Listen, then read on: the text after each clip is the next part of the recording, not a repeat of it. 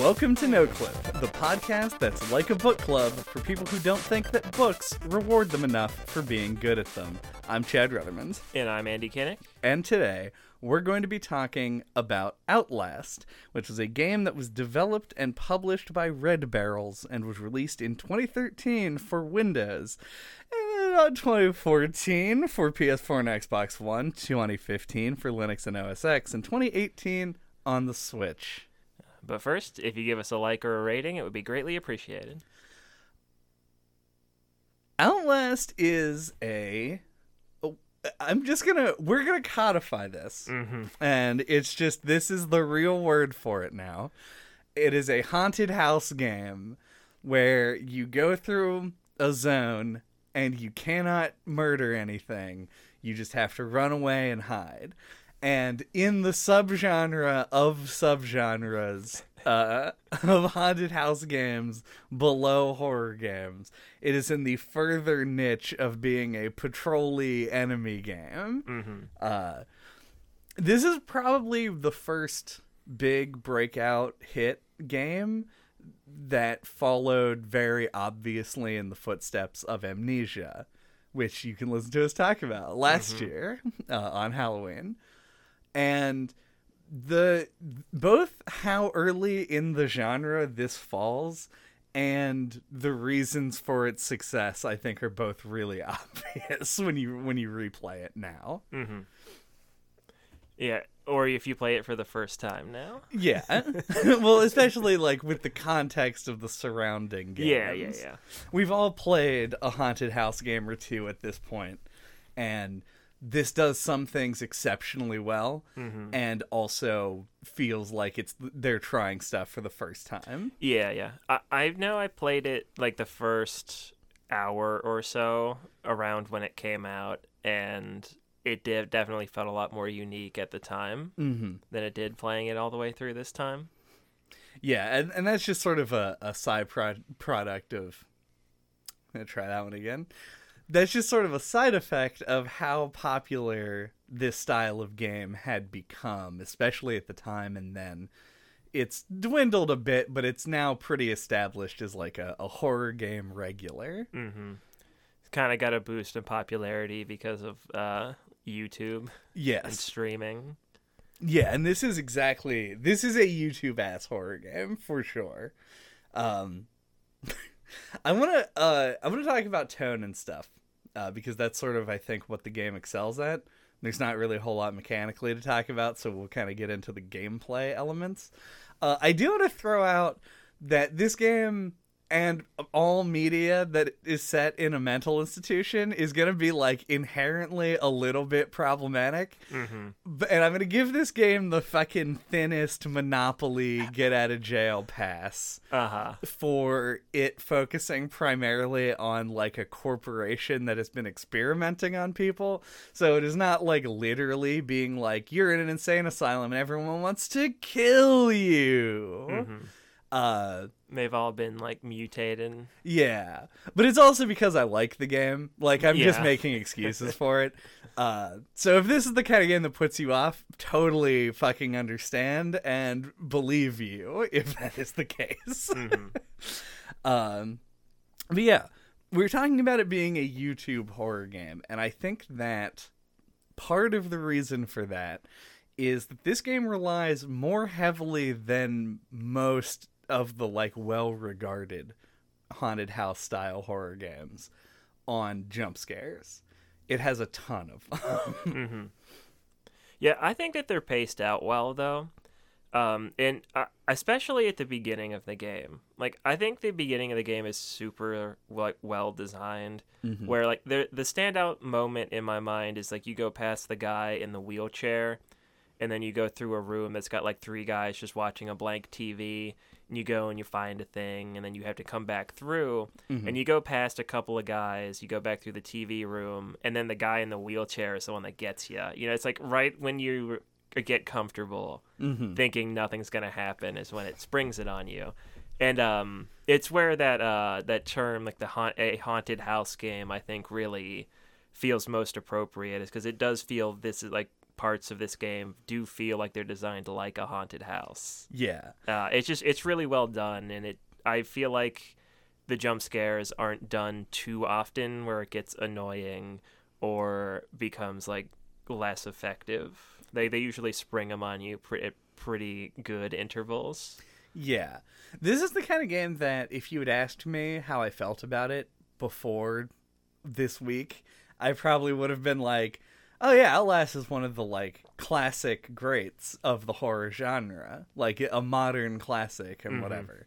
And I'm still pretty positive on it in the long run and we'll get into why that is uh in the future, but yeah, I think this is part of the reason that I thought it was so good when I played it originally. Um, and why it was good at the time. Like, I think that it only pales now in comparison to other things, whereas it's still totally effective in what it does. And uh, my biggest complaint is that the game does a really good job with its quiet moments, but there are not anywhere near enough of them. Yeah, the first note that I have is, and it's going to sound a little weird when I say it at first, but I think you're going to know what I mean. Is I feel like this is the Uncharted of horror games. Uh, yeah, no, I agree. it's so quickly paced. Like you're going from thing to thing to thing to thing. Um, it's even it's got like a couple of height, uh, ten, like tense chase sequences. Like usually, um, I want to talk about it later, but I'll bring it up right now. There's like the sequence where you lose your camera. yes. Uh, that I feel like would be way more drawn out and longer in another game, but in this, like you just go get it. yep. Um, you know, like it just it's so quickly paced, and it, uh, most of the time that's to its benefit. I think there's there's some I do agree though. It could afford to milk its quieter moments longer, and it would probably make for a stronger uh, overall product. Yeah, you're like primary driving force to get through zones is the fact that you have a limited number of batteries. Mm-hmm. Uh, now, I've, I've, as far as I know, never run out of batteries in this game. There's a part in the DLC where they take them away from you, uh, and that's an intentional thing, and I'm not counting that, but it, it, it was never a situation where I was like, oh god, I'm not going to have enough light to see anything.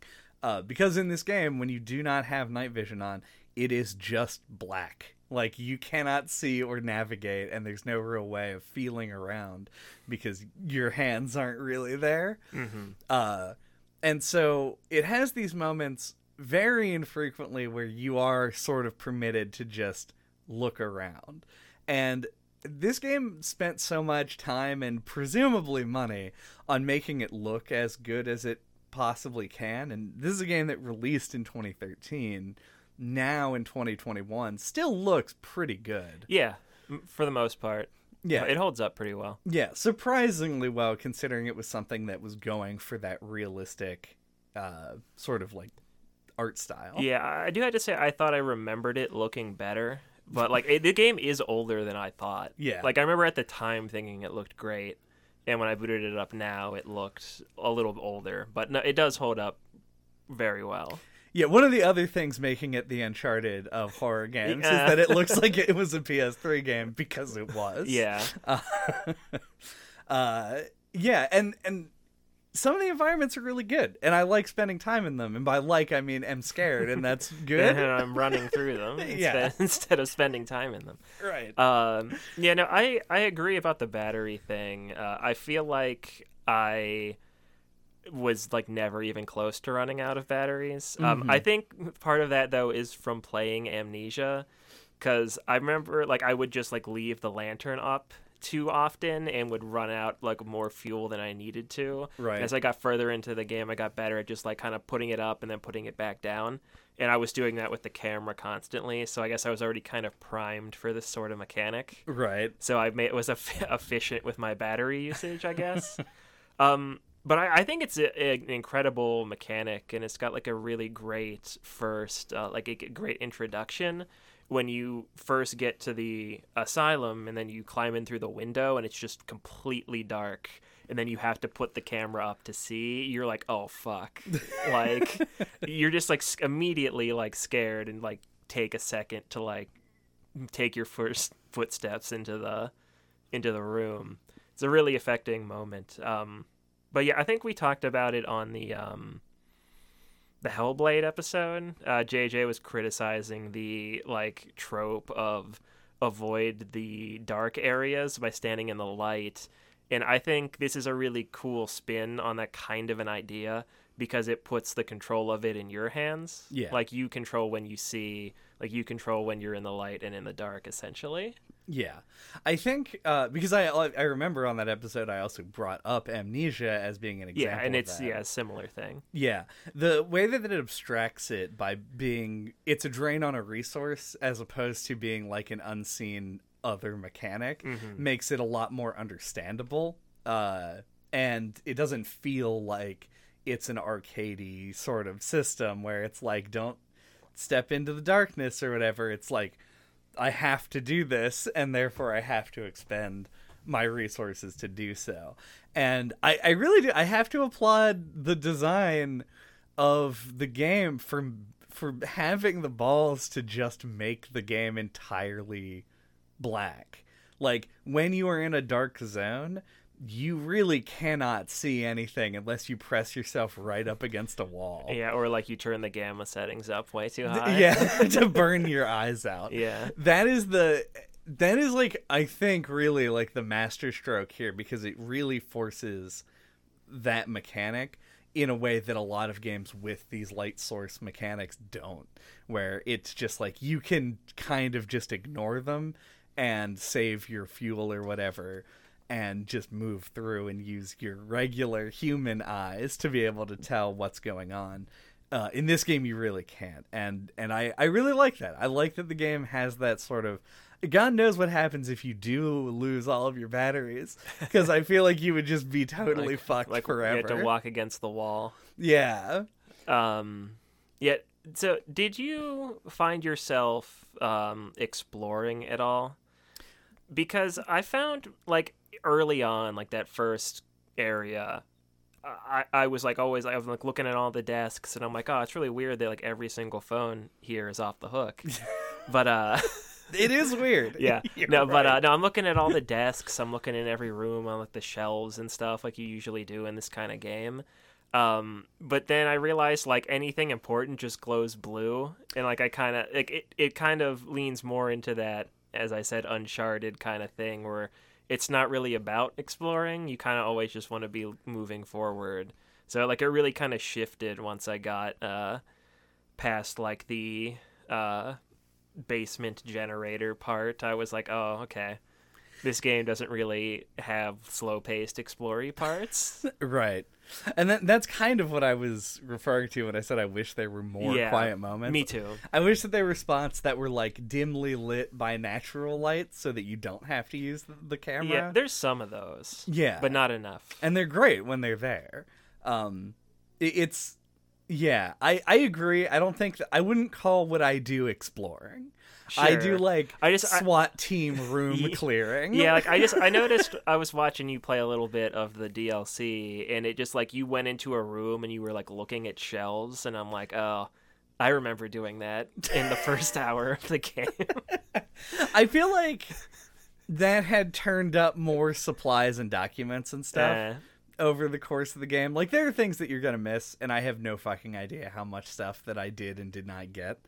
Um, yeah, But- I think I found like 17 documents and apparently that was not all of them because I didn't get the achievement for finding them all. So fair.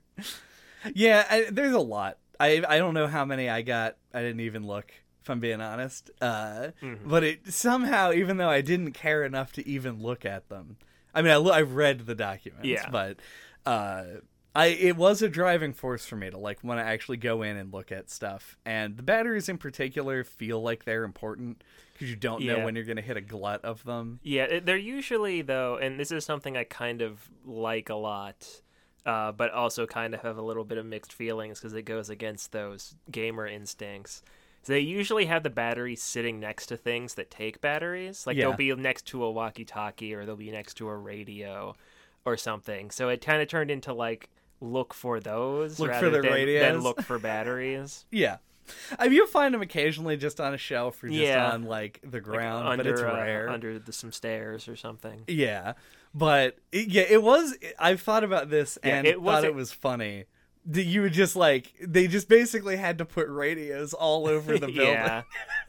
but uh no, it's it's not like we're gonna keep comparing it to Amnesia, I think. But uh like in Amnesia, you're always looking on it in every drawer, on every shelf for uh Tinder boxes. tinder boxes and oil and those pickups, and that's not really the case in this.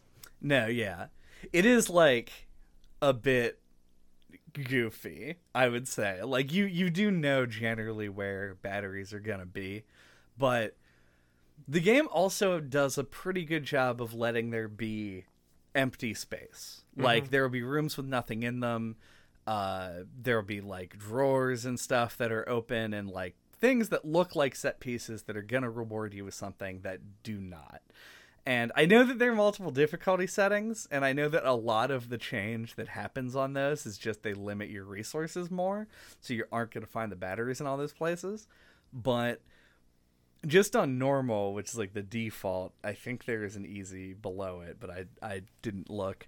Um, they they are spread out enough that there are spots where you will go in and be like you'll look for stuff and there won't be anything there. Oh, there's a radio but no battery. What the fuck? Mm-hmm. I don't know. It's it's like a it, they tried very hard to make it seem like everything was sort of logically placed. Mm-hmm.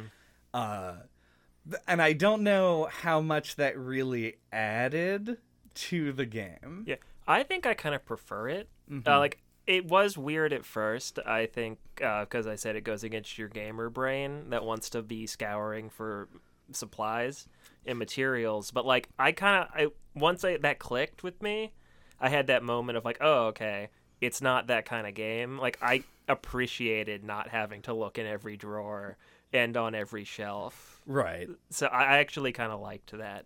Yeah. And also, I feel like if they don't have clear signals, then you're going to end up wasting more battery than you find by looking at every single thing. So I kind of agree. I think it was a good decision.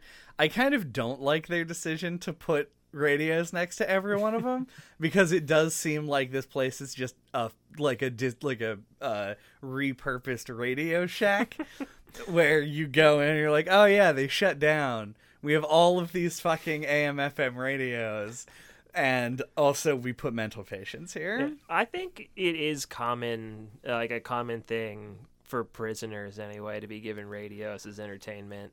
Sure. And they're usually, yeah, and like the guards, they're always in like the guards' offices and stuff. Like I feel like they're in places that make sense, but uh, yeah, it it does kind of is an element that kind of stands out.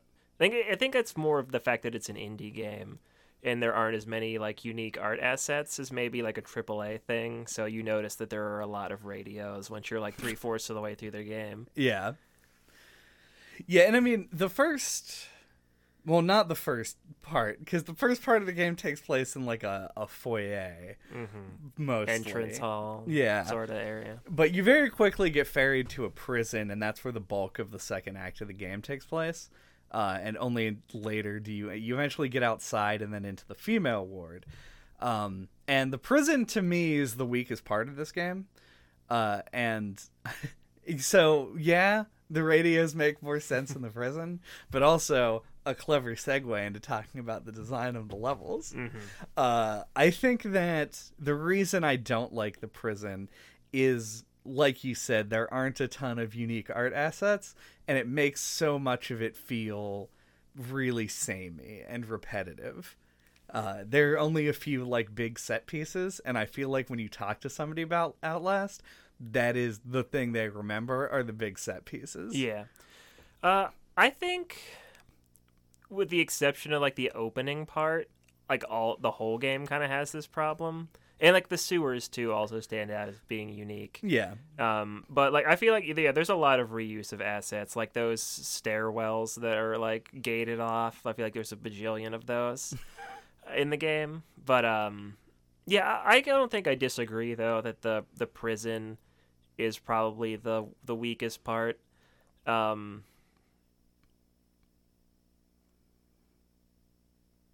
I don't know. I feel like I had more to say there, but then maybe I didn't. It sounded like you might. Yeah.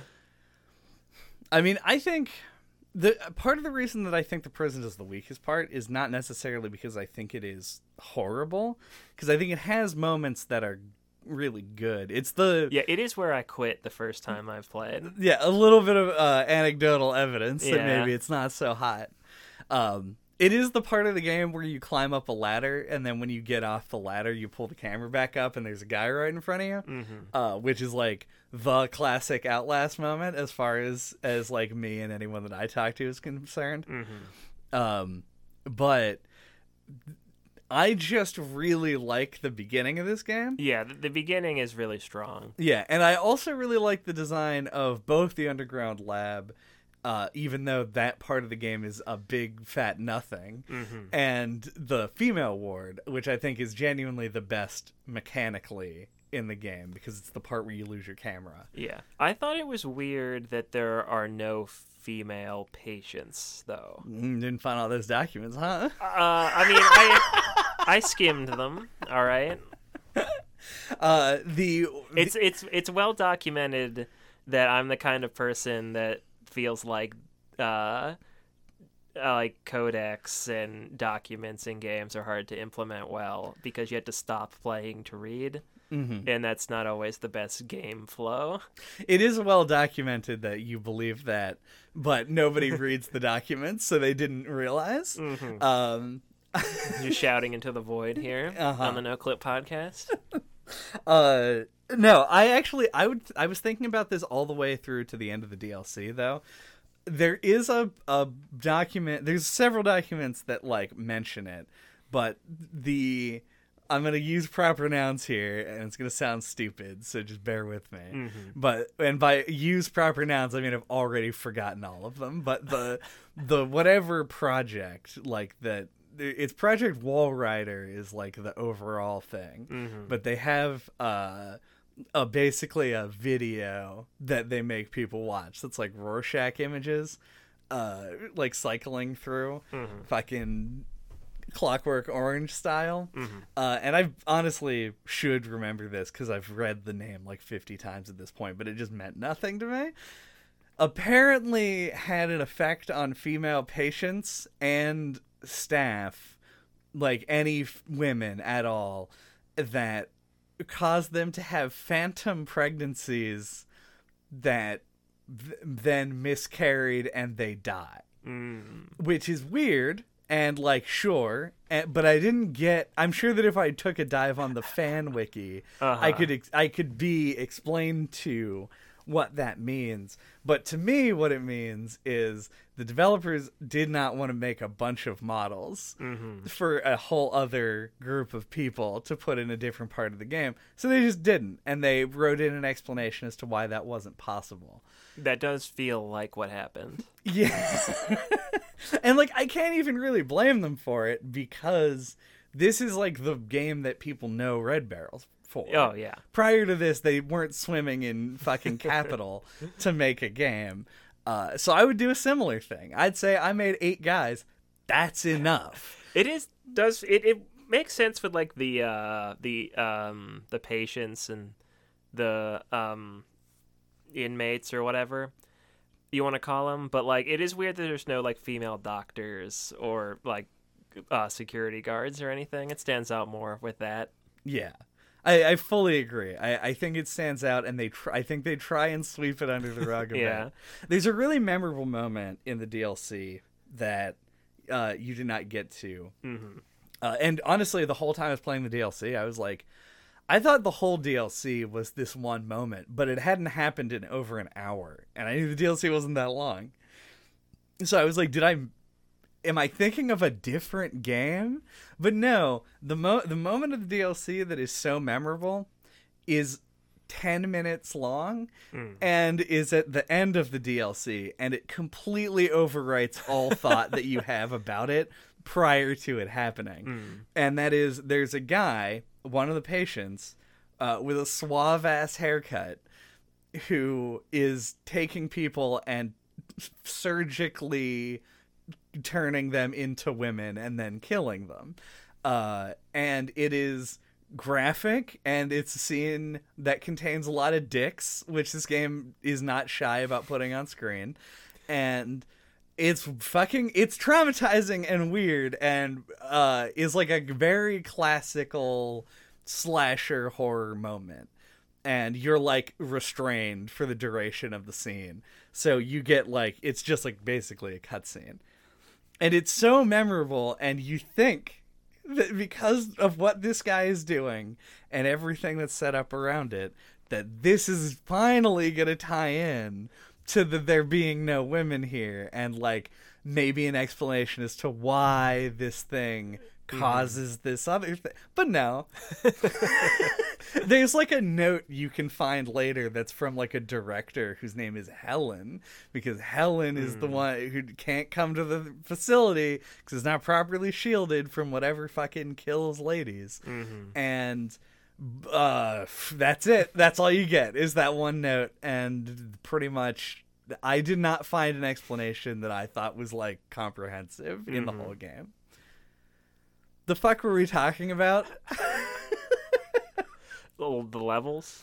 Oh, That's when yeah. we started, and we and then we immediately transitioned to female ward.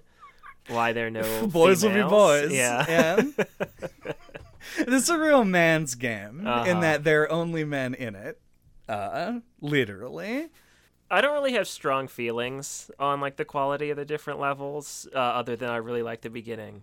Mm-hmm. Um, but uh, yeah, I, I feel like it was because it was so fast paced that nothing ever really got the chance to like drag for me. Mm-hmm. Um, the only part that felt like it lasted a long time and not in a bad way was the part with after the doctor catches you and brings you up to the third floor of whichever building and like cut your fingers off and stuff. Like that part like making my way through that into his eventual demise felt like it was a big chunk of the game in my memory. yeah i i and It's a standout part. Like Yeah. I like that that whole uh, chunk of the game. and the doctor guy is like a cool villain character uh Mm-hmm. which is like the game has several like stalking characters Yeah, and he's the best one. I, Yeah. I think anyway. because the most common one is the is the big beefy guy I think I was I was looking at some reviews, and I think his name is Chris. it is yeah Yeah, it's chris hardwick yeah, Chris Hardwick Uh-huh. stalks you through the whole game.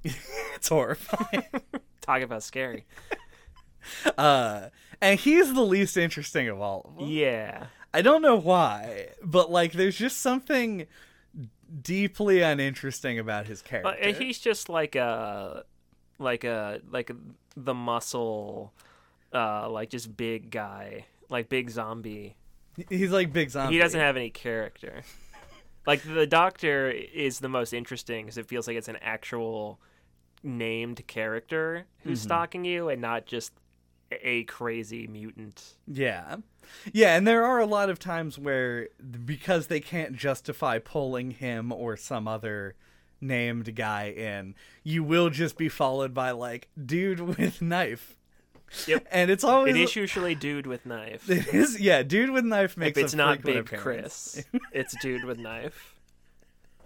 Uh, and uh, I just a lot of the times when it's dude with knife, I feel like it should have been no one, and you should have just been moving and, and solving like a traversal puzzle. Yeah, like that was that's probably my biggest problem with this game is the further you get into it, the more those cracks start to show of like the repeated content because it's I feel like it's a bit too frequently that the gameplay loop is something is not working, go find two levers, pull them and come back and hit a red button uh all the while avoiding dude with knife Yep. uh, so that you don't get killed and then get set back to the save point and have to do it all again. Yeah, dude with knife in the basement. Uh, dude with knife in the burning cafeteria. Yeah. and the doctor part are I think all good examples of doing this. hmm And every other one of them And felt like padding. It works the first time at the beginning with Big Chris. with Big Chris. Yeah. Yeah. Uh no, yeah, I agree with that. And, I And also in the like part in the in the basement, even though I found that part really hard the first time I played it, like Uh-huh. with the generator. Like I think it works there too because of how like dark it is and you're waiting in the water feels like extra atmospheric in that part. Yeah. The game also shows a few of its cracks when I I guess this might change on higher Like difficulty hiding in lockers. Yeah, when you realize that you don't need to, and you mostly can just sprint away from everyone. Yeah, effectively. Like, if they spot you, yeah, it is easy to kind of run circles around the AI, Mhm. and like, in it just it stands out like a sore thumb as well when um you hide in a locker and you realize the enemy will always come in, check the other locker that you aren't in, close it, and then leave. Mhm. Um, and then it's really bad when you're being chased by the doctor and you hide under the medical beds uh, that have no cheats or anything on them, and you were so totally visible. Mhm. And if there's another bed beside the one that you're under, he will get down on all fours, look under it, and be looking right at you, and he can't see you. Yep. Like there's like a lot of little things like that, and like when you're in the locker, you breathe super heavy. Like you, you would be so so noticeable. The reason that they always check somebody else's locker is because they know that the locker you're in is the one where Old Man Jenkins stores his iron lung. Uh huh. and they're like, "Oh, it's probably just added again," you know. no, I agree. And also, there's like, there's a bit of clever programming in there where if you're in, if you go into the same room and hide in the same locker, they will open the locker you're in and pull you out of it. Um, and sometimes you get fucked because it's hard to tell which thing you're standing in front of when you press the hide button. Yeah. Uh, also, closing doors is a fucking nightmare in this game and never should be. Yep. You can only close them if you're standing like in the the door frame. Yeah, and it seemed like some doors only like opened one way, or like I just couldn't get it to work the way I wanted it to. Yeah. It's really it's upsetting. There was a part in the DLC that I was playing like an hour ago where I opened a door, came in to the room, and then went around did some stuff and then like heard where the guy was. So I mm-hmm. went back to the door and stood on the opposite side of the door and hit the Y button to close it. And you just do nothing. You just the door is open and in front of you. Mm-hmm. And all you would have to do in real life is push it. is push it or like even bump against it and it would fucking close. And your guy's like, no, sorry, can't do that unless I'm standing immediately in the over the threshold. Yeah. It's the only time I can close doors. Uh yeah, it's weird, and it's weird that the game's been released so many times and they never patched any of this to make it it more not not realistic. That's not what I care about. User friendly. yeah. Yeah. Because there are times when you know what you should be doing and just functionally cannot. Yep. Yep. And uh, so, like, what did you think about that the chase sequence? And I don't remember which part it's in, but you you have to like run through doors, close them, push the big heavy racks of propane tanks or whatever it is in front of them, and then at the end you have to make that big jump. At the end, okay, so spoilers. Yes. For nothing for my experience of playing this game. Every sequ- like stealth sequence was a chase sequence. No, I mean it's like a specifically like scripted chase sequence. Uh huh. Is it the one where you're being chased by like three people? Yeah, it's like multiple dudes are chasing you. Yeah, dudes with knives. Yeah, and then like even if it, as you like block doors behind you, like more guys keep showing up, and it or it might be the same guys. I don't know. Right. Okay. Yes, I do remember this. Yeah. I liked that part. Okay. It's just because you do a lot of opening and closing doors in that part. that is true. I feel like in that part I didn't close a ton of doors, which is which makes it a lot better. I feel like the actual act of of running in the game is pretty smooth. I think that you managed like you do a cool like fucking mosh through the door, like throw it open animation when you're running. hmm Um, and and this is my controversial opinion. I like when this game does weird platforming.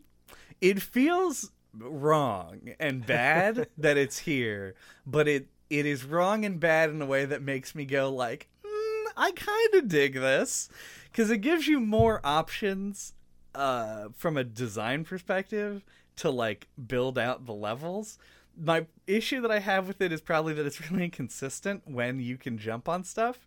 But I really liked its inclusion. Weirdly, Yeah, I, I like it too, but like initially I had a lot of friction with it in that chase sequence because I missed that jump like five times. ooh, Um, so I had to do the whole chase, like because I found that uh, in order to like do the jumps, I had to angle the camera down at the ground to know like when to jump, or I would jump early every single time. Like like the it was like because it it fucked me up even uh, harder because I I noticed that the plank of wood that you have to jump off of angled to the left. So I was like, maybe I have to like jump to the left, and then I like landed on a pipe that's like in there that I don't think you're supposed to be able to land on. And then I fell and survived the fall down into the pit and then was walking around in there for like a minute before it just killed me and respawned me. oh, that's so good. You're the person that this So- never happens to. yeah, I know. And then I was like, so am I supposed to fall in the pit?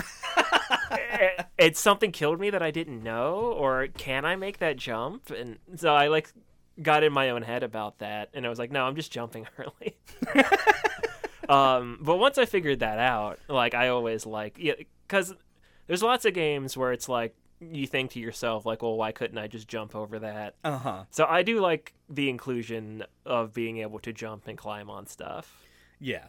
It's interesting, especially like because this game has its whole other version of that because it it has outdoor segments, which it shouldn't.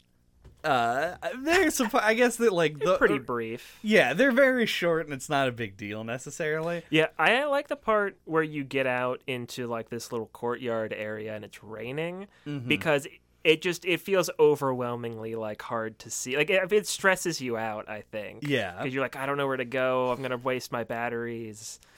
Like I, I don't know. I stressed out on that part, and I thought it was pretty good. No, I definitely did too, particularly on my first playthrough of it. Uh, but like even this time, it's like, oh yeah, it's like kind of useless to even use night vision because like there's nothing in the on the screen for it to like actually show you. So you kind of like go through and like click it on and off. And Yeah. you're like, uh, is that no? All right, I'll keep walking. Uh, but it's this this game's version of the I should be able to jump over that the waist high wall Mm. is just trees. Your character's like, that's a sorry, can't go through that. That's a fern. I'm incapable of moving through a fern. Yeah, like these lightweight uh, hospital bed frames that are piled up here. I couldn't just move those. yeah, precariously stacked. Like Yeah. you could just sort of push and it would all just go Yeah. Blocking the door. Yeah, no, I had to imagine. I feel like you've mentioned this about some other game, but I'm not going to be able to think of it on the spot. But I imagine like the outdoor areas or like some of the middle chunks of this game would feel like a slog to play through, like on a repeat playthrough. Yeah, I mean, my classic example of this is is Bloodborne in the uh, the Forbidden Woods. Oh yeah. But I believe that every d- game Yeah, that I you like, I know there's like a game on the podcast that you've brought this up about, and I wish I remembered it. yeah, I have a personal belief that every game that you like, that when you go to replay it, there's a part There's that one part. that you're like, ah, that's my least favorite part, and I don't want to do it again. oh, oh, it was Halo. Oh, the was flood, the was or whatever that level's called. Yeah. you're like it's amazing the first time, but when I replay it, I'm like, oh, God, here Oh, we go. yeah the the library, I or think? yeah, it was something like that. The It's- flood is the name of the enemy. Yeah, and it's the first level they show up. in. Yeah, okay. It's great the first time, and then every time after that, you're like, boy, that sure takes a long time. Yep. yeah, the outdoor parts are absolutely that for this game. Uh, I will like the uh, choir in Amnesia. To keep making those comparisons. at least that's like a more. If you've played Outlast, you've probably also played Mm-hmm. Amnesia. No guarantees that you've played Halo, though. I guess it's pretty likely. Uh, no, yeah. When I when I went back, when we were like, let's do Outlast for the podcast because I haven't finished it yet, Yeah, etc. I want to come back to it. Yeah. Uh, I was like, I'll okay, and I thought about it, and I did not think of the zones that I did not want to replay. There are three things that I thought of. One was the basement turning on the the the generators. Mm-hmm. Because I've had a lot of people play this game and nobody ever gets past that. That's the first challenge in the game, Yeah, and when it- you're playing it for the first time, ugh. Yeah, in like a let's play a scary game late night fun time scenario. Uh-huh. Like that is yeah, like a breaking point for a lot of people. Yeah. When when you just as a hint, if you're hosting a scary game late night fun time uh, scenario for your friends, Trademark, trademark. trademark TMTM. uh, do there's games that you should play, and they're the ones that don't require a lot of mechanical input. But this is a good game for that sort of like uh, social environment, like because the beginning of it is really great, yeah, and even just playing up till that point, like, will be probably very enjoyable to people. Yeah. Uh but yeah, I uh uh I thought about that. I thought about getting off the ladder and turning the light on and seeing the guy's face in front of you. And I thought about that dude getting cut in half uh in the DLC. And I was like, "All right, that's Outlast. Those are the parts of Outlast that are that exist." Mm-hmm. And then you go into the sewer and you're like, "Oh, right. Got to turn these valves. Got to turn these fucking valves." well, Big Chris chases me. I even gotta give. I'm gonna give him credit for the big Chris enemy, while mostly boring, and I don't like him. There's parts in order to get past him. The like end point is to go through like a little narrow passage, and he can't fit through it because he's like a He's too big. Yeah. yeah. he's like fucking Mr. Hyde in the League of Extraordinary Gentlemen movie. Uh, he's a very big man, Mm-hmm. and uh, you go through and he can't he can't chase you. But then they fucking ruin it by using that same trick later on people who are just regular sized You know, yeah, people. It's any of those little things that you can do, like uh, like jumping up into a vent or like up through like a broken window or something. Like people, they just the enemies won't chase you. yeah, they- yeah, fuck that, Yeah. not doing it. Uh, what did we call them? Knife, knife guy, Oh, guy with knife, guy with dude, knife, dude with knife, dude with sorry. knife. Yeah, dude with knife. Apparently, uh, cannot uh, fit through narrow passageways or jump through windows. it's the knife. It's too big. yeah. He was told not to run with scissors, and he was like, "I broke that rule, but I probably shouldn't jump out windows with scissors, uh, or big knives, I guess." Yeah. Yeah, yeah. The DWK segments are probably the. I really tried not to laugh. Uh, are probably the ones that are most ripe to be cut. Honestly, Cut. yeah, like Uh, with a big knife. Yes. Oh God. Well, uh, we've we've crossed a lot of bridges already. Yeah. Do we want to make our way over to the female ward?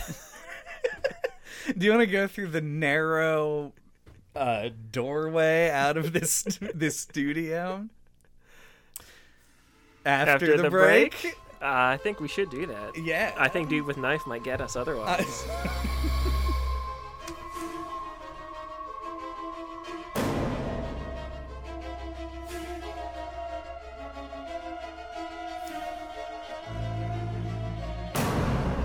Welcome back. What, what was your one note?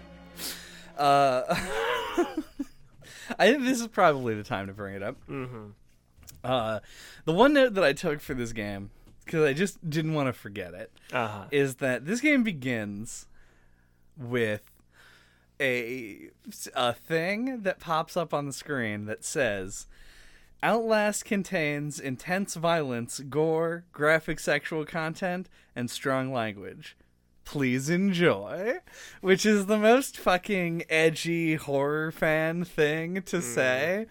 And it really, I think, does a much better job of setting the tone than I probably would have given it credit for when I first read it. Because it is really stupid, but it is exactly that kind of a game. Uh, and sometimes you're just in the mood for that kind of a game. It's like Sure. The Friday the 13th of video games at times, Mm-hmm. uh, where it really revels in the amount of like just bullshit that they put on screen at once. You're going around through the dark, and the game will just like drape some organs on a pipe and be like, "Yep, that's where those are Mhm. right now," for no reason. Like you don't get. There's no. I guess the environmental storytelling just at all times is people were killed here. But it's never like anything significant. It's just set dressing. It's like putting up cobwebs on your house for Halloween. Mm-hmm. Um, it's just entrails in this case. Mm-hmm. It's Lots of blood on the walls. tons of blood on the floor, and like they they have one sound effect, and I didn't notice this till I was playing the DLC. They have one sound effect for running through water, Mm. and they play it when you go Through through. the blood. yes, Yeah, you leave bloody footprints too, even Yeah. if you barely step in it. which is a nice touch, Yeah. even though it's a little bit maybe overdone. uh, so yeah, you'll be going through, and like every small amount of blood on the ground is a is enough of a pool to make it make a splash sound when you pad through it. It's an entire human body's worth of blood every time there's blood. Yep. Uh, but yeah, I think the the reason that I thought that would be a good thing to talk about is because we do want to get into the actual plot of this game, uh, and it focuses around the Murkoff Corporation Mm-hmm. mostly, and then in the moment about like three characters. You have Doctor v- Vin, Vin, I can't do German. I'm sorry. Mm-hmm. Uh, who is like Doctor V. Doctor V? Well, I think it's W. Whatever. Yeah, but that guy who is the guy behind the Project Walrider thing. You have Father, Dad. Martin, Father Martin. yeah, that's yeah, right. Uh, who sort of guides you through the game in a very strange way that is unclear why your character continues to follow him Mm-hmm. uh, and the doctor, who is there only briefly and then is killed by an elevator. Uh, those are your, your primary characters uh, throughout the game, and and you are in the in the narrative of the game. You play as as a journalist. You're somebody who received a message to go to Mount Massive because there's something weird going on, and rather than show up with the army, which I guess is what Hmm. you should have done. You go in alone and try to expose what's happening by recording it, and that's your explanation for why you have the video camera, and that's why you're there in the first place. Mm-hmm. Um, it very quickly deviates, and you, you end up getting thrown deeper and deeper into this thing to the point where your overall goals are extremely muddied and are replaced many times by just like get some fuses so that you can move to the next zone and then Mhm. once you get to the next zone then the it'll keep changing back like get out find a way out that kind of a thing Right. And I honestly kind of like the objective system, even though it it is mostly meaningless in this game, Uh huh. just because it keeps the end goal sort of like in sight, but far enough away that you don't know when you're actually going to be getting there. Yeah, it keeps moving the goalposts. Right. Um, it's really minor, but it's something that sort of stands out to me. I thought it was a good decision. Yeah, yeah. Um, yeah, no, it is. It does kind of start to feel weird that like your character is still like didn't just turn around and call the cops. um, but you know, lots of video games have that kind of issue. Like, why would your why you, the last thing you would do if this is happening to you in real life is proceed? um, but it is a video game, so. Mhm. Um, I found the actual like progression towards like the underground secret base to be pretty effective. yeah. Like especially the way it looks, like the walls are like white and they look like s- salts or ice or something. I don't know what they're supposed to be. Uh, but it just has like a really cool look that I was not expecting. It it it's like turns into like Portal or something. Like you just reached old aperture underneath of the uh, asylum. Yeah, because it's it's like tunnels or something that are dug out underneath of the asylum. Mm-hmm. And Classic. yeah, absolute classic villain move Mhm. uh, to have an underground, layer. uh, and it is great. I think it looks super good, uh, as you called out. And there's a an element of surprise to it because you don't necessarily, even if you have like an idea as to what's going on, like all this experimentation and stuff, nothing in the game points you to just how science fictiony it gets. Mm-hmm. Um, which is really neat. Yeah, like the ghost, whatever it's, it's called. I don't remember. They have a name for it. The Walrider. The Walrider. Uh, it shows up a few times. Like I actually kind of liked it. It's not foreshadowing, but the way that they like set it up, where he like he'll show up a couple times earlier, and then you're like, "What the hell is that?" And then they like you they give you enough time to kind of forget about it before he actually becomes a real thing. Um, but yeah, it almost kind of feels like it turns into a different game Yeah. Uh, when you're in the underground facility.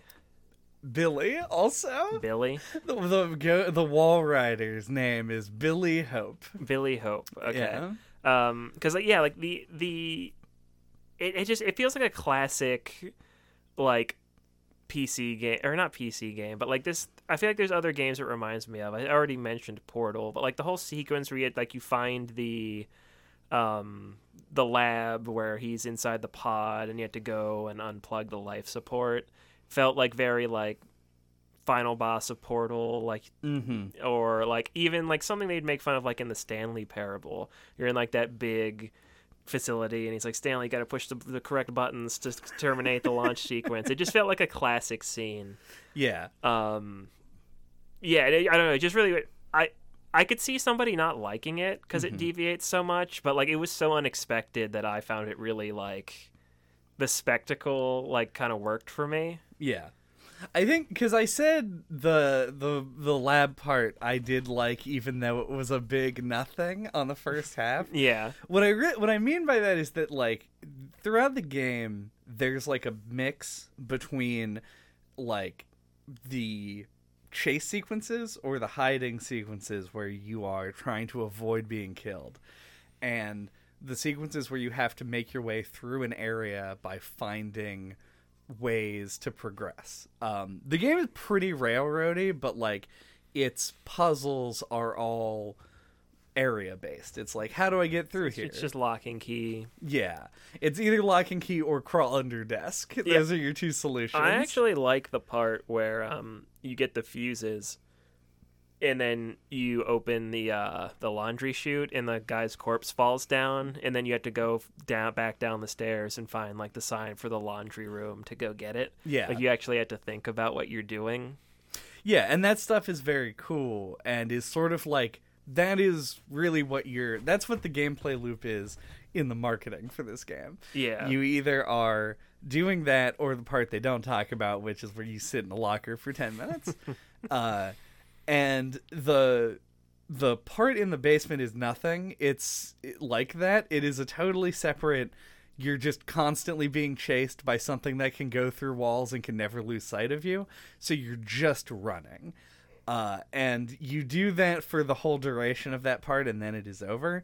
And it feels like the kind of thing where they they were trying to figure out how to make a final boss in a game with no combat, yeah. and it works in my opinion. Like I think that it actually is like cool and uh, neat. Yeah, it's the set piece nature of it like elevates it. Like Yeah. the contrast.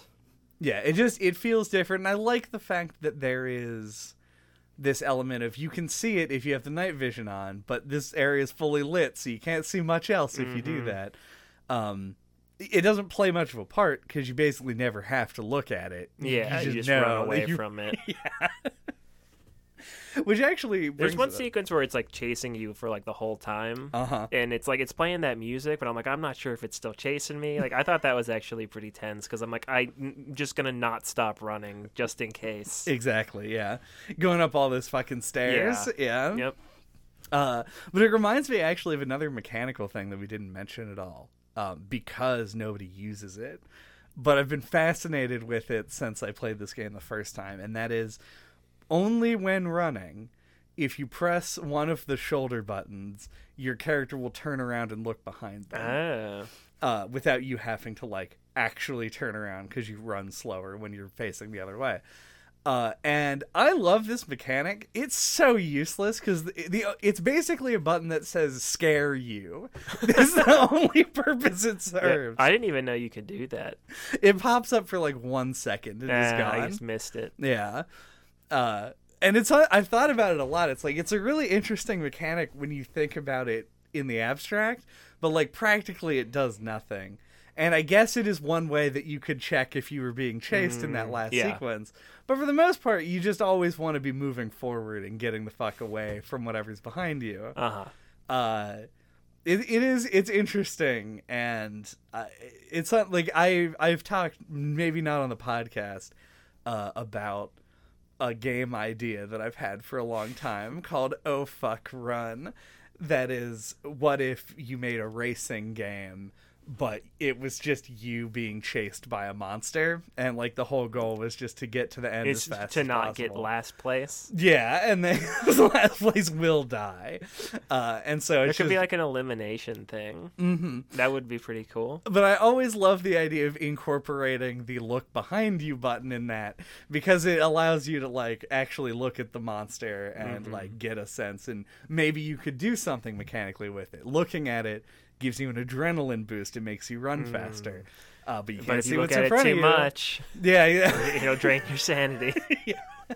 and you'll start to lose control of your character. yeah, you'll start stumbling left and right. Yeah.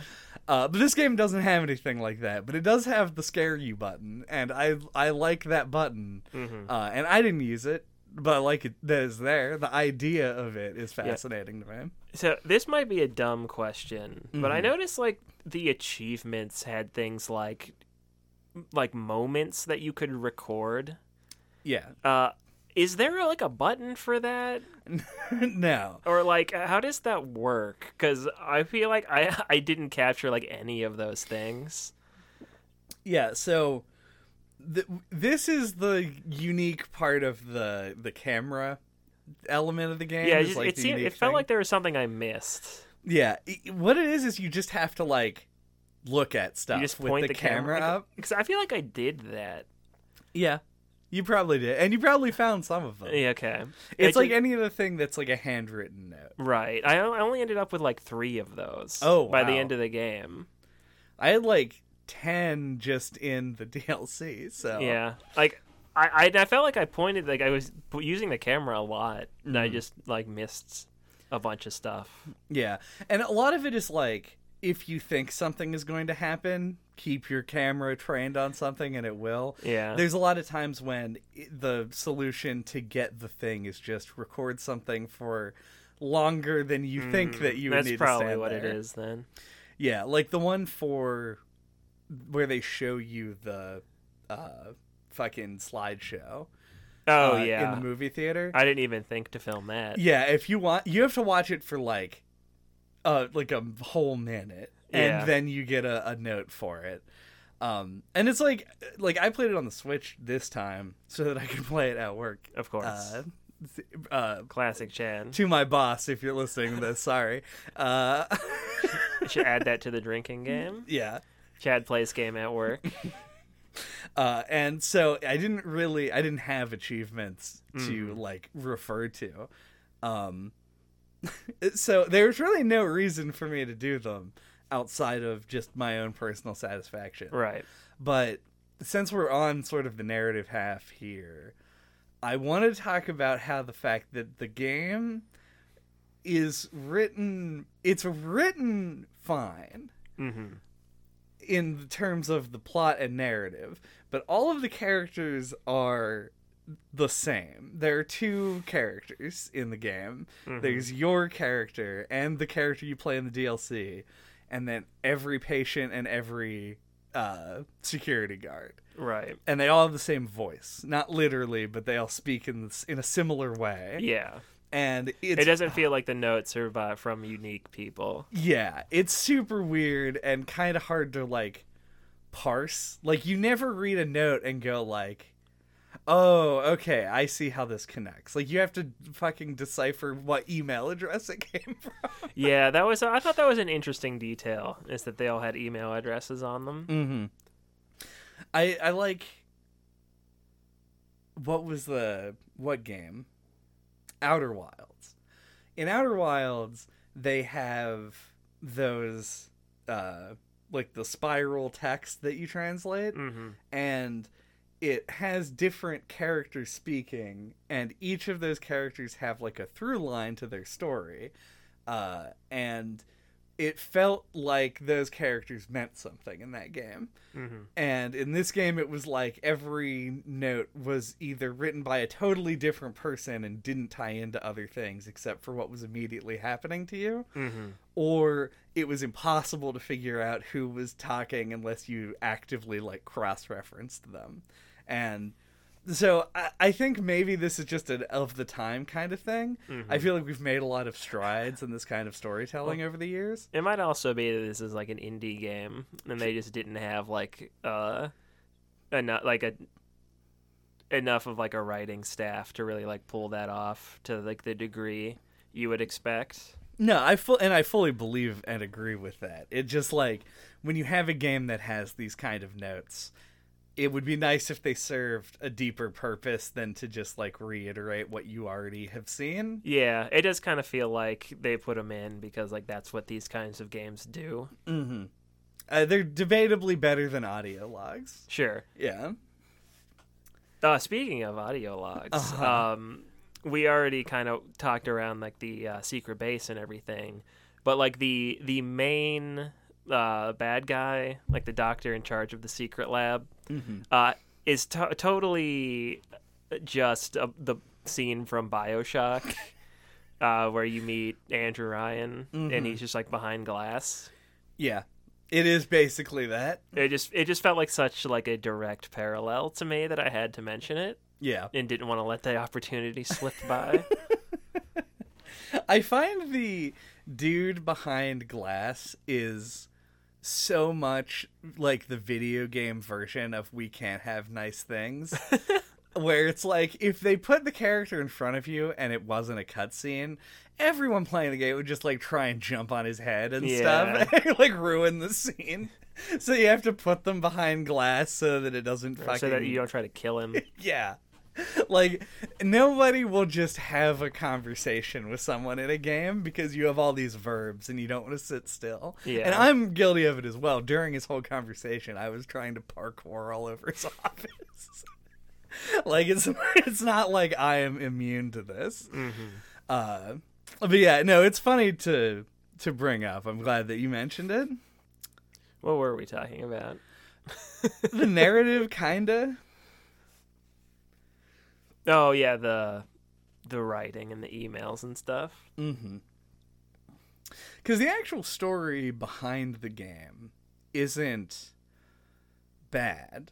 It is like a corporation doing something for essentially like military industrial purposes. Mm-hmm. Uh, they're trying to make money by creating a weapon, and the way that they're creating this weapon is by experimenting on all of these inmates and also eventually staff as they start to like question the the morality of what's going on. Mhm. They start getting black bagged and, and admitted to the hospital, uh, which is a classic scene. It's yeah, yeah. It's a very like standard kind of story for this Mm-hmm. uh sort of genre, but I I think it, yeah, it, it serves the game well. Like it's effectively done. yeah. You being like a third party in it, I think helps a lot. Uh, mm-hmm. because you end up being it feels like you are seeing the aftermath of, of things Yeah. but while stuff is still going on um, probably one of the cooler things about this game's setting to me is that it isn't a game like uh like silent hill right where everything is happening because you are there or like a I'm, I'm gonna struggle for some reason on this one, even though it's really common, where you show up at the aftermath of something. The thing that came to mind is fear, but nobody's played fear at, at, at this point. After the fall, sort Yeah. of thing. Where you come in and it's like, oh, all this stuff did happen. uh, because it's happening sort of. like Outer Wilds. yeah, exactly.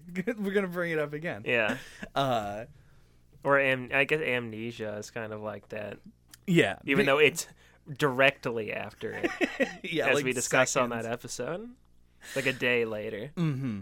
Uh, no, that is that's actually the perfect example, and the fact that I didn't think about it is kind of embarrassing, uh, because everything's happening sort of in media res when you arrive is is interesting because you do get to find the the the past documents and stuff and get the backstory, but you also are like actively in the middle of stuff happening, uh, which for a horror game I feel like it it rarely is this.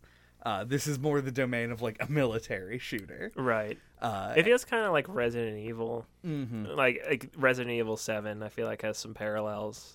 Yeah, for sure. Bioweapon, secret labs, etc. That is Secret Underground Labs. Mm-hmm. Yeah. These are, this is basically Resident Evil 7. Just put that on the back of the box. Uh, so, what about the the DLC? What is the story of that lovely lady? uh, well, it was bringing up three very lovely girls. Um, and it is the opposite of the main game in a lot of ways because it is the f- you play as the guy who sends the email that your that your character receives, which is like the wildest fucking like direct character to pull. I guess when you only have a few characters in your game, you don't have much to Yeah, draw I, on. I feel like if you were like on the like the development team for this, that's probably something that would seem interesting to you. Like, who did send the email that kicked off the events? Like it. If you actually sat and thought about it, it, it makes some kind of sense. Yeah, no, and I I don't disagree. I actually like the choice, but it is a little bit like if Yeah, it's something that you, the player, would never even think about. yeah. It, it is like if in Half Life 2's DLC you played as the G Man, though. It's just like, well, this feels like a weird disconnect from. That's actually not even really that good of an example. That would be sick. Valve, you should do this. Um, but you end up like playing before uh Miles, I think is his name. It is actually. Yeah. Uh, You play before Miles shows up because the first thing you do in the DLC is send the email. And then they realized that you sent the email Yeah. immediately. and no one was surprised. and no one was surprised. And they have you also surprising no one admitted to the hospital and subjected to the same like tests as everybody else is. Yeah, like I played about like maybe an hour of it, and then it started to make me nauseous. Uh, I don't know why. Sometimes first-person games make me motion sick, but um, so I stopped playing it. But like the the fact that like the beginning is so the opposite made me think the gameplay was going to be more different. And then when it was just the same thing, I thought it was actually kind of disappointing. Yeah. I was a little sad because I I played this when it came out and but I've never returned to the DLC. Mm-hmm. I've only ever replayed the main game and have shown other people the main game. So the DLC is like a one-time memory from long ago. From the before times. from the before times and uh it was a strange experience to go back because I've now also played Outlast 2 uh, which makes changes to the base mechanic set of the game slightly but in a good way in my opinion and then the DLC doesn't at all like Yeah. it, it's it it shouldn't surprise me because it is DLC and it came out long before the second game did Sure. It just it feels like it's setting up expectations though, because of the way it starts. That there's going to be something different about it. Yeah, and there really just isn't. Uh, you even just pick up a camera. Yeah, like I was like, oh, this sounds kind of weird. Uh, like when you wake up in that chair and there's just a camera, and I'm like, oh, here we go. Yep, gotta get the camcorder. Yep. Uh, and but yeah, so you go through this whole sequence of the game that is like just playing Outlast more. Uh, if anything, it's like a little bit worse because it has it has a lot of puzzles that are traversal puzzles, but it, they're super unclear about where you're supposed to go, and it's really finicky about where it's gonna let you. Like perfect example, very early in the in the DLC, there's an area that's just like a big hallway, and the solution is to go down a branch of the hallway, climb up on some boxes that are really obvious boxes to climb up on, Uh-huh. and then climb up onto a part of the wall. But the, the wall looks the same all the way across it, but there's one area that has a plank of wood, and you hmm. can only grab where that plank of wood is, even though there's no functional difference between it and anywhere else. So you can get up there and jump, and the guy just does the jump animation where there isn't a special animation played. And you're like, Am I in the wrong place? Am I doing this wrong? You run around for a while. Eventually, you'll come back and get to it and be like, That's kind of bullshit.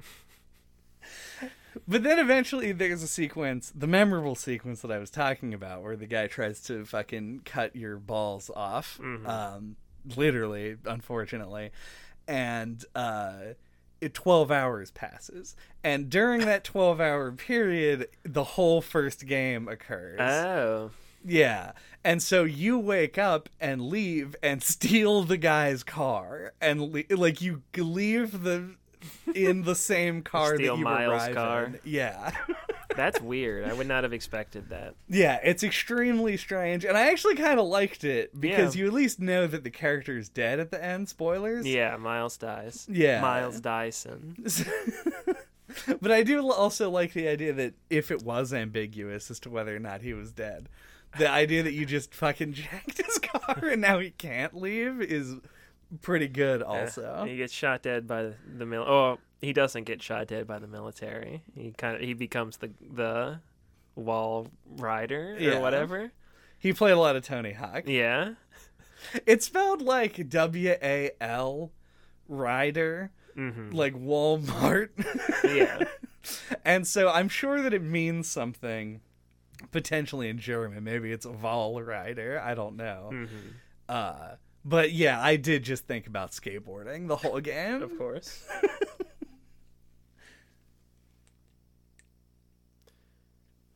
But that's a DLC. It's more of the same. it's like an hour and a half expansion pack to the main game, and it's it's decent. It has one extremely great moment, and then mostly more of the same game. So if you liked Outlast a lot, I would say it's probably worth playing. Yeah. I, I feel like the fact that I played it right away probably like didn't do it any favors. Like Yeah. it probably would have been better to like wait a while and then play it. You do wear some pretty stylish shoes, though, so that's pretty cool. Yeah, it's we we talked about this um, when we talked about Phoenix Wright, um, where we we were playing like the the Switch version, like the enhanced port or whatever. Right. Um, it's also on PC, but um, when it just has the DLC in it, and we played it, and we felt like it felt like a like kind of like overkill. Like playing it along with the main game, kind of like detracted from it. It felt like. Yeah, it was like a huge, especially like because in that game, the game feels like it ends and has like a reasonable ending and it's point. like here's some more. Yeah, and it just very smoothly coasts into the next case. Yeah, so like if it's DLC that is just you liked the game, here's more of it. Uh huh. G- give give it a break before you touch that. Yeah, It'll it'll make it better. I gave it a break of one day. Yeah. Don't recommend that. Um, I wanted to touch on the music a bit. Sure. Um, because I actually like it more than I remembered liking it. Uh, it it is tense. Like it emphasizes the tension in a totally non-diegetic horror movie ass hmm striking violin sounds way. And I feel like with how cheesy this game can be sometimes, it is the perfect accompaniment to it. Yeah, and it definitely enhances it. Like I feel like the "You Died" music is is memorable, especially. Yeah. I want to shout out Bad Rumble Design, which is something that I've never said before in my whole life. But when you die in the game, you die in real life. when you get hit, it rumbles, Mm. and then you get hit a second time. Can you're- you can you not turn it off? Well, you probably can, but my my rumble problem only occurs when you die. Uh huh. So it never happened to me because I'm great. Uh, but you get hit, you get the death blow, and it rumbles for that, and then it Mhm. goes completely dead, and then it plays the of the dying song, hmm and then just like a few seconds in, it's just like. and just blasts rumble sort of in a weird disconnected way for two seconds and then stops That is very weird. super strange. But yeah, the the dying music is good. I like the background music most of the time, and when it fades out, like you get that real like sense of safety. You're like, I'm away from the danger now. Yeah, and like the music uh, picks up whenever you're being chased and stuff like that. hmm Yeah, good cues Yeah. in there. It is debatably pretty basic in terms of sound design, but it, the actual like music behind it is is really good and fits the game well. Uh, we mentioned it earlier, but I wanted to briefly talk about the you lose your camera part. Yes. Um, because like when it happened, I was like, oh, like hell yeah, like this is the thing that it needed at this point to like shake up the gameplay. It's like kick out your crutch from underneath you. Um, and I was very disappointed how short that part was. Yeah. Because the part is good. Yeah, it, it is great. It's just like I tried to just proceed. Like you, you uh, climb back up onto this um, wooden part, uh, like plank thing that broke out from under you, and it's why you dropped your camera. Mhm. And like I tried to like crawl up and then like explore the immediate hallway there, but it's too black, and it's like you can't explore the darkness without the camera. yeah. And like, I don't know, I just felt really imposing, even though it spelled it out for me, which was kind of lame. uh, and told me I could just couldn't do it. Like I don't know, there was something about it that felt like staring into the void and intimidating. I was like, oh, I guess I got to go get that camera. And then you do, and then it's Yeah. over. Unfortunately, Yeah. I, I do want to say and I like that it has a crack Yes. in the lens after that. I will say that that does it telegraphs how close to the end of the game you are because you do think like no one in their right mind would make the player play the whole rest of the game with this crack in the screen Mm. just like as part of the of the UI element. Um, but I don't know. Did you ever like put the camera down? Because I basically never did. Yeah, I, I I was always like not sure if it was like really really really slowly using battery if I left the camera up. Fair. So I would always put it down. Okay. when I wasn't in night vision. This and then I also- wouldn't then I wouldn't have to toggle it. So like I would put it up and the night vision would just be on. Uh, okay, so, So I you could used it put- more like the flashlight. Yeah. Yeah. I I leave it up all the time. This is also probably why you didn't get a ton of those notes. Yep. Probably. Um so the crack was there for me for the whole game. Mm. Yeah, it didn't really bother me. I actually kind of liked it. Fair. I mean, it's cool. Yeah. I would say it would bother me if like the whole game was like that. Yeah. But like if it had happened like halfway through the game and it was there the whole rest of the time, like I probably would have thought that was cool. Fucking You got me, I guess. Yeah. I just I Uh, like it like it's like acknowledging like there were consequences to like dropping it. I, I don't know. I just think that's like a adds a little flavor, little little spice. Yeah, and I, I think that the game does a good job with that a lot of the time, uh, both in the main game and the, in the DLC. There are parts where you injure yourself, um, Oh yeah, you lose your fingers. lose your fingers, and they stay off for the rest of the game. There's never a point where they like mysteriously grow back. I do feel like it was kind of weird though that it isn't addressed at all. Like you never have a point where like you pour peroxide on them Mm-hmm. or they get like cauterized or like the fact that you're just you just have open wounds on your hands the Yep. whole rest of the game and it isn't really the ring finger on your right hand has like the bone. Yeah. coming out of it. it's just not acknowledged. yeah. And you you also think like maybe he'll like wrap it or something. Yeah, or something yeah. like that. Yeah. just nothing ever happens, uh, which is bizarre, but it does. Um, And but yeah, and then there's also a point like at the end of the game is less of a thing, but you do develop a limp, and then you'll end up eventually. Yeah, uh, I like that too. Yeah. Uh, and it happens in the DLC as well. You get like a pipe shoved through your fucking leg, and then you can't jump for the rest of the game, which is nice. Um, but on the topic of the part where you lose the camera, it's part of the reason that I like the female ward because I feel like it was designed a lot with the idea that you're going to be navigating it without the camera. And so you have more of this like well, like everything's a little bit better lit. Yeah. Uh, and there's a, it feels like a choice as to whether you can have the camera up or not. Um, and it just it feels like it's very it feels like a very natural level where you're moving through areas and the way forward is fairly clear. Mhm. Uh, and then once you get to the end of it, then you get the camera back, and then there's pressure on you. Yeah, and there's an immediate like a chase Yeah, to get back, to yeah to where you were. which is great. I, I like that it, it does that. Yeah, like you get the camera back and you look around. There's like a bajillion people in the room you're in. Yeah, It's a good moment. it's really yeah. And once again, the set piece moments are Yeah. what this game is made There's for. another one moment where like you hear like a knocking on a door, and then you open it and there's just a dude there, and he just stands there for a couple seconds. Then he turns around and walks to the other door and starts beating his head against it. Yep. And then he doesn't do anything to you. Like the use of like passive enemies that don't attack you, I think is used to great effect. Like it always keeps you on your toes. Yeah. There's a guy in that part that you were talking about with the fuse box Hmm. when you drop the the shit down the laundry chute. Yeah. There's a guy in the AKA a corpse. a corpse. Yeah. uh, there's a guy in the corner of the basement. Mm. Uh, you never have to look at or see him at all.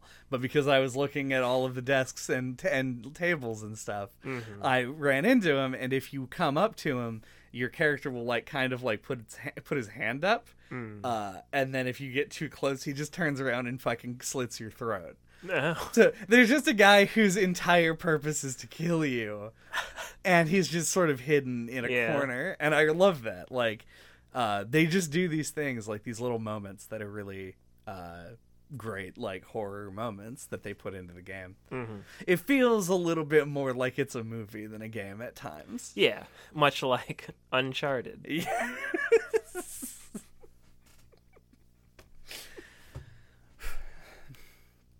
Well, do we have Nathan Drake thoughts? Hold on. uh, do we have Uncharted thoughts? Fuse box thoughts. Fuse box thoughts. uh, I guess my fuse box thoughts are uh, I I like this game. I, I'm glad that I finally got to come back to it. Like the podcast once again highlights just how casually I used to play games because like the part that I got stuck on like wasn't even hard this time. like I was just really bad at running away from enemies for some reason. Yeah. Um, but uh, it felt good to come back and actually finish this. Like I probably played it the first time in like 2014, like the first hour and a half of it or whatever. Uh, and it's always been there, like on the on my list of things to check out. Um, but yeah, like I, I really do like that it is quote the Uncharted of horror games. Like mm-hmm. it's fast paced. Like you don't feel like you get lost. It's always pretty clear where to go next. There's only like a couple little snags I feel like along the way where I didn't know where to go. But it was a smooth experience. It's it's got those set pieces. It's uh, it's a great game. Like it knows what length to be. We always praise that about games. Like it's it's good length for a haunted house style game. Um, and I think the haunted house design is actually really good. There are parts of this that really feel like very cleverly designed jump scares that are actually effective and not annoying. Um, their use of lighting um, to like show you which way to go, like in chase sequences, like it's like and the use of blood uh, to follow is pretty effective. Like, yeah, it goes down smooth. I guess is what I'm trying to say. It's like it's a polished. The design is actually pretty polished. I think. Um, it's impressive that this is an indie game. Like, it feels a little bit more like a like a quote double A game, like something that's kind of a step above an indie project. Um, oh, and there was one thing I had in my notes I completely forgot to bring up because I, it's speculation. But there was one part, and I don't remember which area it was. But you walk into a room where there's water on the ground, and like a splash comes up. Yeah. And I'm like, is that an intentional amnesia reference? Because it looks like the way like the the invisible monster splashes through the water in that game. Um, and I want to believe that it is. Yeah. Um, but yeah, I guess I will quit rambling on and say like I thought this was really good. It, it's impressive, and I think uh, like a great. I don't know if I'd call it like a classic, like a modern classic, like you said you might describe it um, before you replayed it. mm-hmm. I don't know if I'd go that far, but it is a really good game and like a a good smooth like uh like I don't I don't know what the right word for it is. Like it's uh it's really dense. Like it's a high quality like short experience and I liked it a lot. Yeah. Um. yeah. No, you brought it up there at the end. Uh, sort of what I, where I land on this. This game is. I am less positive on this now than I was then, and then in this case being the like the year of its release. Um, I was a big Amnesia fan when that game came out. I was a big Penumbra fan before that. I I love these slow, no fighting, like puzzly horror games. And to me, Outlast felt like something very new when I played it the first time. Uh, it felt like the natural evolution of something like an Amnesia. It's set in the modern day. It has this like camera, and we didn't even mention that both of us are big fans of found footage. Uh, it, it might be in that in that camp where you can't really say like I'm a big fan of found footage, but like when found footage is done well, we like it Yeah. a lot. Uh, like REC or uh, like Clo- the original Cloverfield, I think Yeah. are good examples. Or if you haven't seen it, Grave Encounters. yes, Grave Encounters. Great found footage film. uh, and it, it echoes that kind of an aesthetic, and it's something that we were drawn to because of that, and because of the existence of amnesia, and this like new wave of horror games. So, as a pioneer of this genre, uh, which I guess is weird to call like the first game to copy Amnesia a pioneer, though I don't think it is. It is not a direct copy, so I, I give it lots of It credit. does its own thing. Yeah. Uh, it is super good. I it does the thing that it wants to do really well. I think the game pads itself a bit. Uh, there's a little bit too much dude with knife running around, uh, and the game doesn't give you enough time to drink in sort of the the atmosphere. It's a lot of hallways with blood in them, but it's done in a way that is unnerving because you are confused. You the game doesn't have a map. You don't know where you are most of the time. You don't know when your next respite's going to be. So when you have those moments to like kind of take in what your situation is, uh they really stand out as like cool good moments that make the game feel more real and give you more of an experience. Uh so it's not perfect by any means. I still consider it to be like one of the classics of the horror modern age. Uh, but it is it is lost a little bit of its luster over the years, unfortunately. Um, and honest to God, I'm still waiting for something that like would give me the uh, like the Outlast feeling again, because it's very rare that that happens. So. Yeah, it feels like there's less and less horror games being made all the time. hmm Especially ones that are like not shovelware, like not asset flip games. Uh, but here's to a better future than Miles ever got. Thank you for listening to No Clip this week. What are we talking about next time? Next time, it's not Halloween. It's Psycho Not Halloween. It's Psycho Not Halloween. We're going to be talking about Psychonauts 2, uh, the new game. From Double Fine, newly purchased by Microsoft. Yeah. Uh,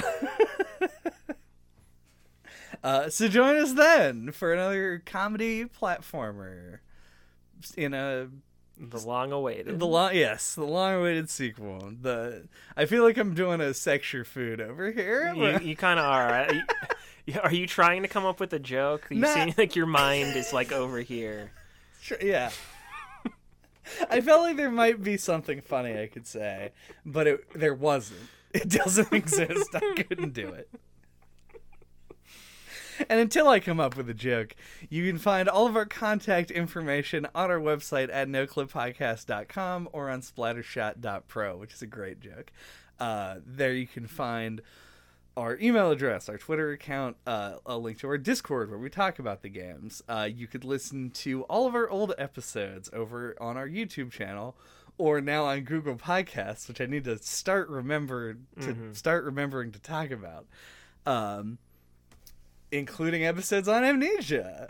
And we've never done an Uncharted game. we did do God of War, which Yeah. we compared to Uncharted. Yeah. Resident Evil 7. We've got a lot of horror games Mm-hmm. Yeah. under our belts.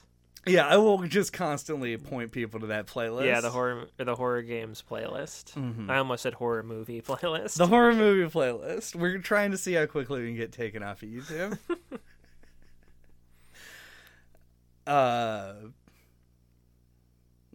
if you have enough battery left in your la- laptop, I guess, hit that like button. Subscribe to the Murkoff Corporation newsletter. on Facebook.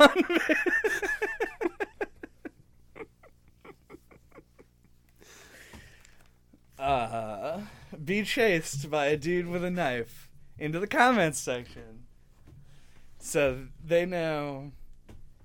To, the person you agree least with in the comment section, just cut their fingers off so they can never type again. so they can't smash that like button.